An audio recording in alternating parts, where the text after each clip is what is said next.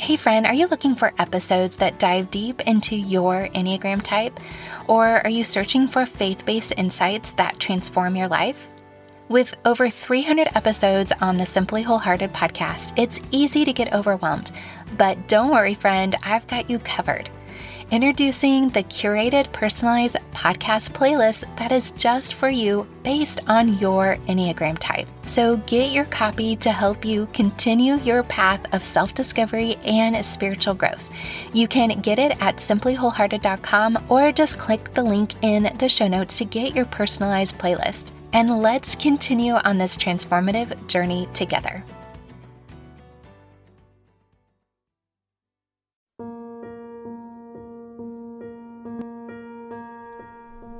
Friends. Welcome back to the Simply Wholehearted podcast. It means so much to have you choose to take this conversation along with you today. I'm Amy Wicks, your host, and here at Simply Wholehearted, we provide perspective, purpose, and plans to help you love God, love others, and live your best life. This summer podcast season was amazing, and I hope that you've had some time to catch up on all the fabulous episodes from our Summer in the Enneagram. In case you didn't know, we took nine weeks to travel audio style through all nine types of the Enneagram. We did that to provide perspective on life through the lens on each personality. We also discussed how their motivations have impacted their purpose, and we even offered a specific plan to love every type in your life in a way that would bless them. It's also been a ton of fun to take my Enneagram knowledge to the socials and focus on one topic each week for all nine types. It was apparent that the favorite week was when we talked about the superpower of each type. While the Enneagram provides a roadmap to growth, it also offers us a reason to celebrate. We can rejoice over the growth we have experienced, acknowledge the uniqueness we have to offer, and really see others in light of their intended design. So, besides traveling through the Enneagram this summer, I also experienced weakness in a wilderness season that I wasn't planning on. The day before Memorial Weekend, I fell and caused an injury that halted all my big, dreamy plans. You all know that I'm super intentional about my summers with my kids. And if you've been around a while, you know about our annual Super Summer Challenge. But if you haven't, I'll put a link in the show notes to the episode so you can learn more. But this summer, I also had a lot of active plans and some trips with just my three kids thrown in for good measure. Except that not even one day into the lazy, hazy days of no school, I had to toss out my ideals and try to find the goodness in the midst of the change of plans. I wish I could say I did this all super well and I didn't fight it. But for those of you who listened to episode 106 with Shelley Miller, you know I was still very much learning to embrace new and unexpected rhythm. And just when I thought I was doing really great, well, I was visited by an untimely summer cold that turned into bronchitis. And for the record, there is really never a great time to get a cold, but it feels so much more dramatic when you're taking the kids to the pool on a 90 degree day and all you can think about is getting back to bed. But then, to top it all off, I received some very disappointing news, which dashed a lot of my hopes and my plans for this year. It was really not fun. Now, I promise I have a good reason to share. In fact, I'm choosing to share in light of last week's podcast conversation with Courtney Bassett, which was about making space for change. Whether you are in a season where you are faced with unwelcome change or you need to make some change of your own design, I think I learned a few things that I would love to pass along to you. First, all of my kids stepped up to the plate and really helped me out the first weeks of summer. And I saw that they were even more capable than I thought. They were stellar Super Summer Challenge victors, and I am even more convinced that creating a Simply Summer is the most genius idea ever. And I can say that because I'm not the originator, I just get to be the messenger. And then my mom came to visit us for a week to help me out. It blessed our socks off. The memories we hold from our time together will be treasured forever. Now, even though it didn't feel like it at the time, the Lord did have some gold for me to discover in these moments of weakness and this wilderness. There's probably more because, in many ways, my season hasn't fully transitioned, but for now, here are a few things I've discovered. First, surrender to the change, don't fight it. You guys, this confession is going to be really embarrassing, but I think it illustrates my point. Because I fell in a very public place in front of some of my favorite people and before a greatly anticipated holiday event, I chose to brush off my clumsy moment and push through the rest of the evening. I hurt, but I was of the mindset that I would wake up and everything would be fine. In fact, I was so determined to make sure nothing had actually changed and all my plans, my summer plans, would go as normal. I woke early the next morning and I did a three mile run. You guys, does anyone else do this? I know I'm not the only one who is faced with unwelcome circumstances, yet tries to continue with life as usual. But if you've ever done this, as in tried to pretend that nothing has happened, emotionally, physically, or spiritually, you know that reality eventually catches up with you. So please, if you can, learn from my painful lesson. There is no award for Best Actress who gives a stunning performance that everything is just fine even when it isn't. When change is forced upon you, call on your go to people and share what is hard. If it's welcome change or self made change, you still need a circle around you who can help you through your transition. So don't be afraid to share it. When I finally confessed to my family how much pain I was in, they gave me much needed support to help me deal with it appropriately. And can I mention how much understanding my Enneagram type helped me wade through this emotional lesson? I am pretty confident that all my fellow assertive stance people can relate. And all my dependent stance friends, well, don't wait for someone to give you permission to take the break you need when you're faced with change. And of course, our withdrawing friends, well, you are usually a little more accepting of the change. Just don't let it stop you from doing the most important things and share your wisdom to the rest of us. The second thing I learned is slow isn't going to find us. We have to find slow. Yes, even with my injury, which was naturally causing me to change my pace, I still had to find slow. It looked like saying no to really great things to take time to take care of myself. And again, I didn't do this the right way the whole summer, mostly because I was so anxious to get to 100% again. But eventually, I realized I wanted slow even more than I needed it. Once we begin to slow our rhythm by choice or design, we may recognize the hurried, frantic pace we've been going. Once it dawned on me that deep down inside I was wanting permission to pause some things and adjust some others, I knew I needed to make some positive, self inflicted changes. This has led to a whole lot more than I can share today, but I'm sure it won't be the last time you hear this phrase, and I hope that you hear it as an invitation to find your needed slow in the midst of change.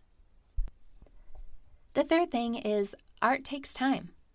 Just the other night in my living room with some of my dearest friends, we cried and prayed for one another. Each of us is facing really tough things, and one of the best things we can do is offer hope hope that we can't see for ourselves. There is also a thread of something about this hope thing that you might hear more of in the future. But for now, I wanted to share what one of the women reminded us. It was this phrase If it's not beautiful, God isn't done yet. And then God brought to mind that He makes all things beautiful in His time. And Philippians 1 6 tells us, He who began a good work in you will be faithful to complete it. I want my life to reflect beauty. I want my actions to display His glory. But change, even good ones, take time. There is a lot of open ended things from the summer, which I can't wrap up with a pretty bow, and I don't think the bow is actually what God wants us to look for. My injury isn't yet 100% healed, and I still sound a little wheezy from my cough. And my big disappointment, well, I've just had to shelve it, and there's no timeline or or promise good that's guaranteed to come from it all. But when I remember that art takes time and beauty is worth the wait, then I embrace the seasonal shift carrying this change along with me. And last but not least, I can trust in all of this that God is always on time. Oh man, I think I've shared some of my scarcity struggles before. And recently, it dawned on me that I have a scarcity mindset as it relates to my time. It's connections to how I think I should be able to use my time, or my fear of messing up God's timing, or even missing His timing. Does anyone relate?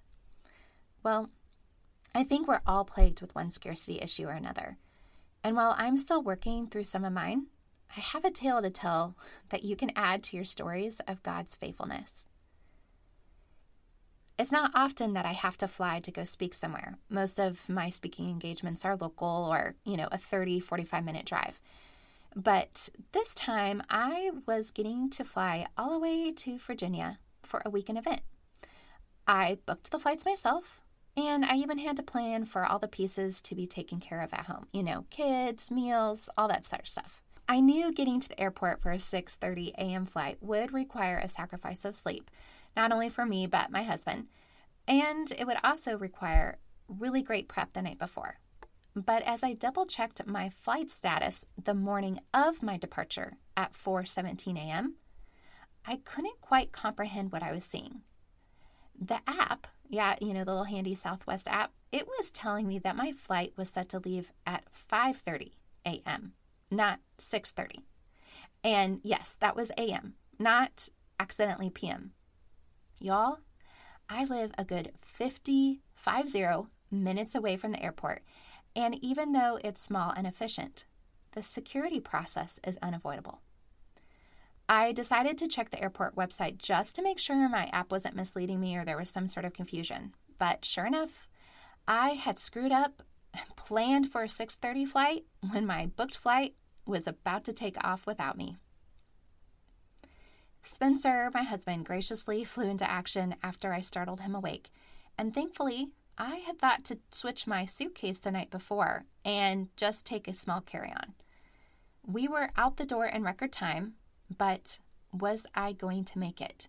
You know, that anxious pit in the feeling of your stomach? Yeah, that's how we both felt. Now, Spencer is a drive the speed limit kind of guy. And because I know that's the legal thing to do, I bit my tongue and I didn't tell him to break all the speed limits in order to get there in time.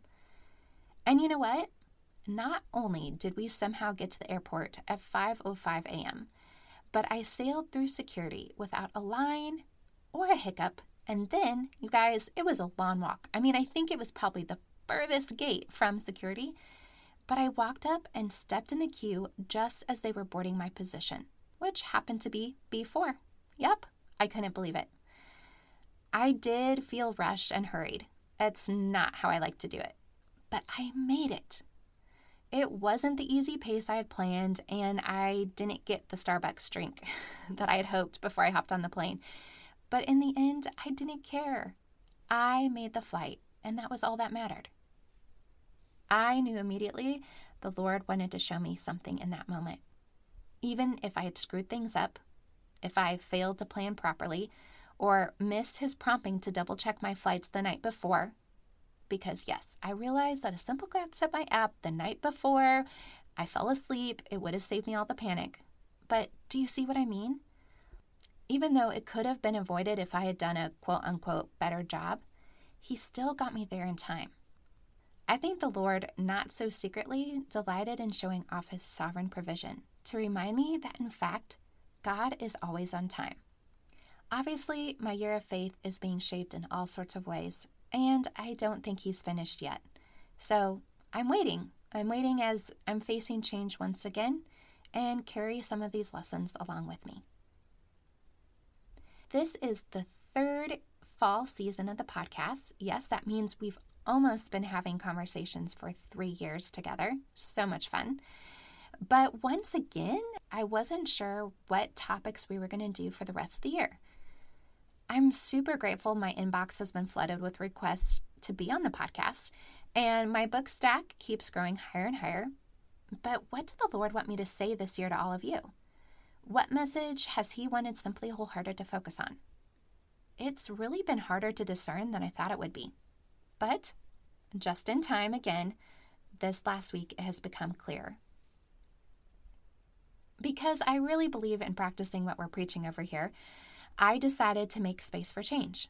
I began to accept the invitation to receive grace, which looked like taking a full 24 hour Sabbath. I know, radical, especially in this world, and especially if you're a mom. But even though it's meant I need to cut my Monday in half, which has traditionally been one of my most productive work days, and it's meant saying no to really great opportunities and dreams, I've done it. And just like last year, I'm also asking myself, what if? What if I did it this way or that? And not just the shoulds or oughts. And you guys, yep, just like you imagine, the pieces are falling into place. They're not really the ones I thought would come into place, but they are the ones I've needed.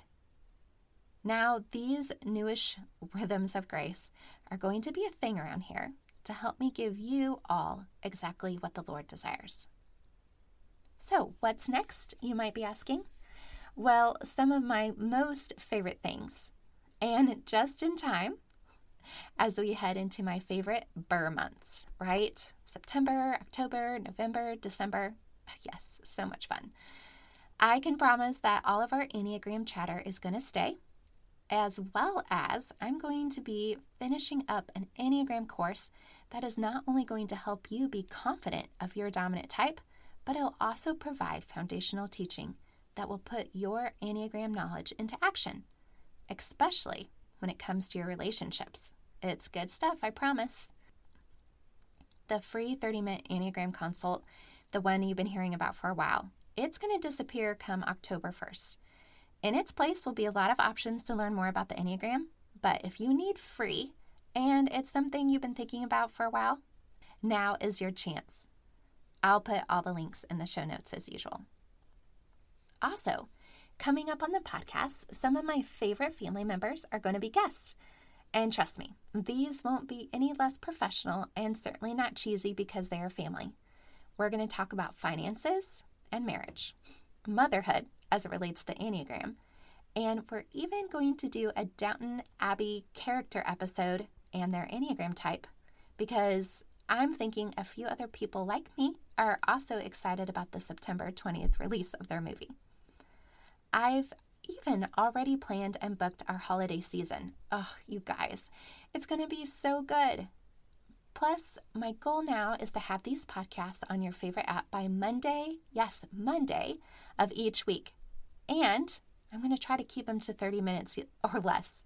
You know that will be very hard for me, but I want you to be able to listen to every episode you want without wondering if you'll have enough time. Okay, friends, we've covered a lot of things today. I don't think I realized I had so much to say until I started saying it. It really means so much to have you take the time to listen and hear what might be for your heart today. I would really love to know what stood out to you or what the Lord has been showing you as you face change in light of a new season. As you pull out the pumpkins and partake of all the autumn delights, I invite you to take some time to reflect. Reflect on the goodness of last season and maybe even the things that were hard. Celebrate what you've overcome and take note of what you desire to do differently next year. Then I want you to write it down. I know, I know you think you're going to remember, but I promise most of us are going to forget. As you take note of your experience, it's also a perfect time to pause and think about what's to come. How do you want to see it unfold? What is the area of your life which you want to see growth? And what does it look like to say no to some good things in order to say yes to great things? Of course, this seasonal template is for all the Enneagram types, and I've shared it before. It's still available to download, and you can find it in the show notes. You might have already been able to answer those questions in your heart. So I encourage you to sit and give them a little bit more and write out some of the hopes for the coming few months. I know I have a few things on my list. Oh, and you may be enjoying the music you hear in the background, and I wanted to let you know that that was written by the beautiful and talented Jessamine Hamer, now Jessamine Unruh. Now, it's kind of impossible to get her music, but as soon as it's available and I find a way that you can order a whole album of the sweet, soulful, and relaxing music that she's written, I will be sure and let you know, and I'll have it linked up in the show notes. Until next week, join us on the socials and invite your friends and loved ones to join us as we pursue perspective, purpose, and plans for a simply wholehearted life.